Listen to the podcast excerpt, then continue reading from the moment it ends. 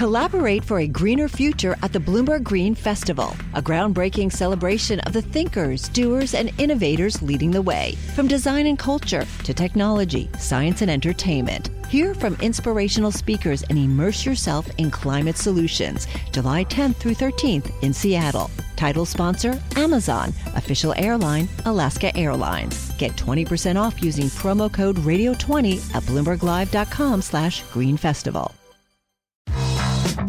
Welcome to the Bloomberg Markets Podcast. I'm Paul Sweeney, along with my co-host, Vonnie Quinn. Every business day, we bring you interviews from C E Os, market pros, and Bloomberg experts, along with essential market-moving news. Find the Bloomberg Markets Podcast on Apple Podcasts or wherever you listen to podcasts and on Bloomberg dot com.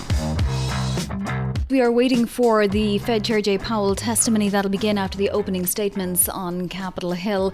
The Fed Chair going to tell Congress really that it's a little bit uncertain, the outlook, but of course we're getting in data day by day. Retail sales were up seventeen point seven percent, better than expected, but down six point one percent year over year. I think that's important to stress. Things like auto sales surged. I guess people are not going to be in public transportation as much these days, so that may account for some of that. Let's see what the effect on the markets is of the data, but also of the Fed's moves yesterday, and bring in Dave Wilson, Bloomberg Stocks Editor.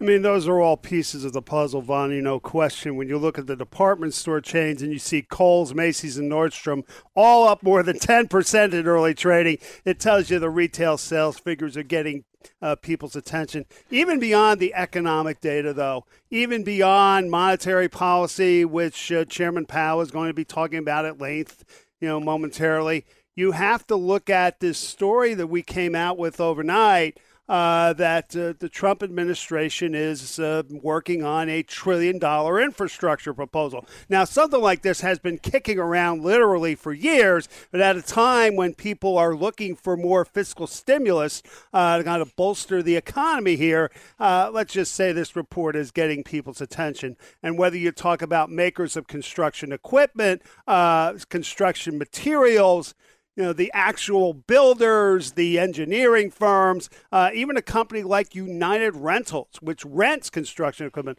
all these stocks at the forefront of today's gain. So, you know, the idea that maybe there is, in fact, going to be an infrastructure program in the end, uh, getting people's attention. So there's a, a pretty broad-based advance going on in stocks at this point.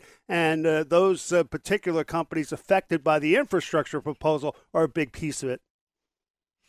Bloomberg Stocks Editor. So, Dave Wilson, I'm thinking about here, when we think about the retail sales number here, I guess one of the issues for a lot of folks is how much is this is real kind of just pent-up demand, kind of call it natural demand, pent-up demand versus, you know, the, the effects of the stimulus, which came pretty early, twelve hundred dollars, you know, on average for, for, for some folks into their checking account. How much uh, is the market trying to f- figure out what's natural pent-up demand and what's kind of fiscal stimulus? Well, for the moment, they're just happy that there's some kind of demand. yeah, I mean, exactly. Given what uh, these retailers have been through the last couple of months, and there, there's no doubt there's going to be a lot of back and forth in terms of where do things go from here. Uh, you have the extra unemployment benefits that are due to expire at the end of July, and right. There's focus on that piece of the puzzle in terms of what it may mean for consumers' willingness to spend down the line. You know, those twelve hundred dollars checks are certainly part of that.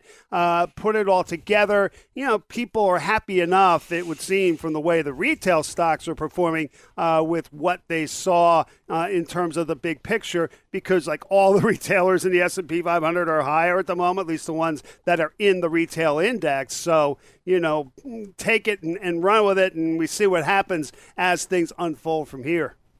And Dave, yeah, as you mentioned, like Nordstrom is up twelve percent. It's been a long time since Nordstrom has seen that kind of a move, but also Norwegian Cruise Line, Carnival, and so on, United Rentals.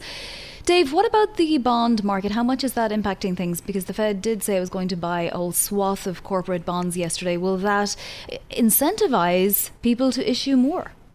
Uh, I mean, that that is a, a real question. We, we are seeing a whole lot of companies uh, moving to the bond market as a way to kind of shore up their finances. If you look at high yield debt specifically, I mean, we had a report out that Americans talking about uh, a high-yield debt issue uh, with Citigroup, and it would be backed by things like their airport slots and gates. So they're trying whatever they can to raise money and kind of keep things going.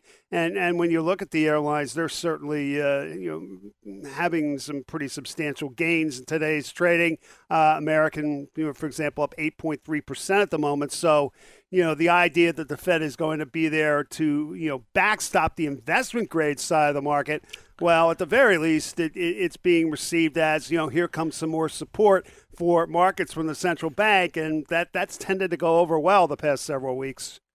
Bloomberg Stocks Editor Dave Wilson, thank you so much for that. We appreciate that on this strong opening uh, to the market today on the backs of the strong retail sales. We are awaiting uh, Fed Chairman Jay Powell in just moments with his uh, uh, comments in, down in Washington. To get a little bit of a preview, we welcome Ira Jersey, Chief U S Interest Rate Strategist for Bloomberg Intelligence.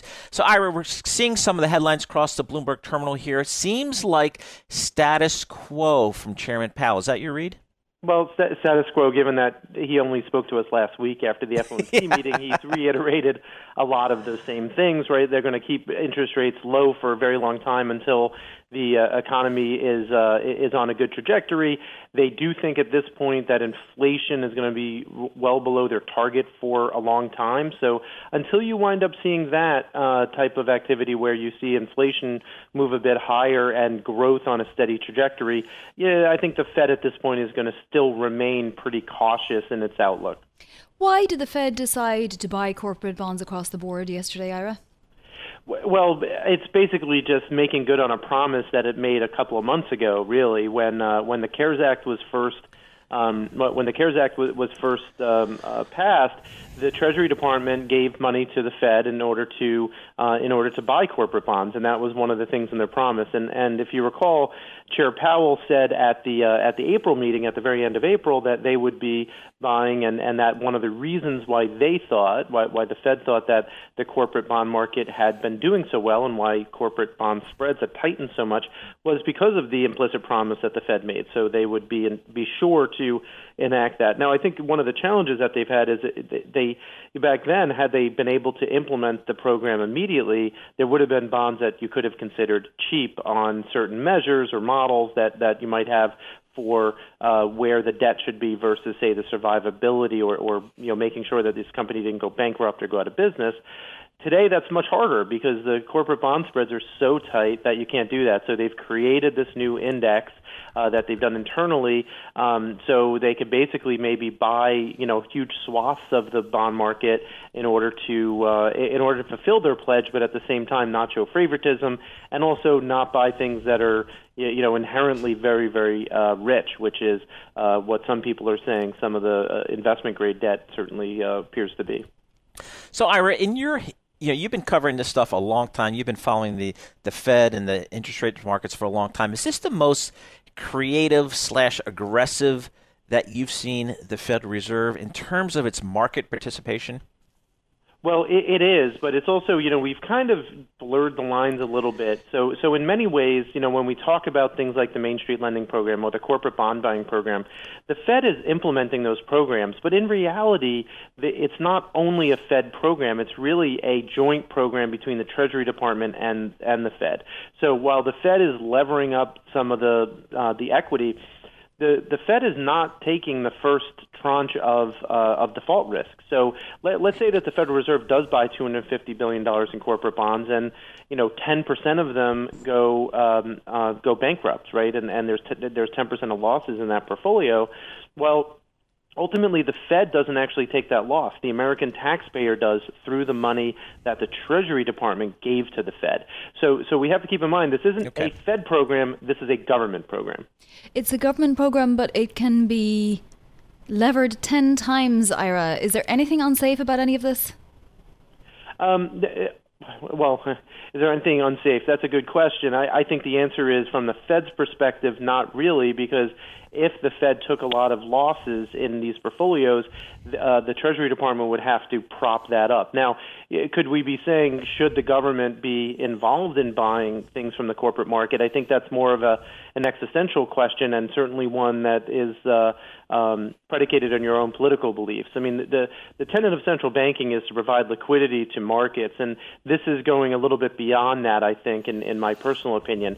Um, but they also have to do it because they said that they would, right? So so I think that's where they're going. Will they buy two hundred fifty billion dollars? I don't think so. I think that the, ultimately they'll buy far less than that, maybe closer to one hundred billion dollars in bonds. But um, it's still something that I think they feel they need to do to fulfill that promise and not um, potentially widen credit spreads if they were to say that we're not, not buying any corporate bonds at all. So, Ira, boy, the Fed, it just from my perspective, I've been in this game for thirty years, and it just seems this Fed has been, I think, the most aggressive and the most creative that I can remember. Um, are there tools left in the toolbox for the Fed that you think should we see a, you know, a second wave and maybe even some lockdowns in the fall and the winter that this Fed has, or is it kind of used uh, most of its uh, uh, tools? Well, first, it could certainly expand some of the tools that it, it's currently been using, but but I think that a lot of anything that they would they would do in a major way uh, going forward when it comes to um, things like Uh, you know, help to the household sector, that would have to come from another fiscal stimulus plan where maybe the, the Federal Reserve administers it or levers it up like they are the uh, the Main Street Lending Program. Um, but, but other things that they can do is things like yield curve control. So they can say, like, if let's say the Treasury Department is issuing so many bonds that there is a buyer strike, the Federal Reserve could go out and say, we're going to um, you know, cap five-year bond yields at seventy-five basis points, at zero point seven five percent. If they were to do that, then they would wind up basically becoming the backstop buyer all the time for that part of the yield curve. And in doing so, they would definitely signal that they would uh, are keeping interest rates low for a very long period of time. And you've heard a couple of Fed speakers talk about that and how something like yield curve control might be implemented in the future. And I think probably it will be. It's just a matter of when. All right. Our thanks to Ira Jersey from Bloomberg Intelligence, Chief Interest Rate Strategist. Thanks for listening to the Bloomberg Markets Podcast. You can subscribe and listen to interviews at Apple Podcasts or whatever podcast platform you prefer. I'm Vonnie Quinn. I'm on Twitter at Vonnie Quinn. And I'm Paul Sweeney. I'm on Twitter at P T Sweeney. Before the podcast, you can always catch us worldwide at Bloomberg Radio.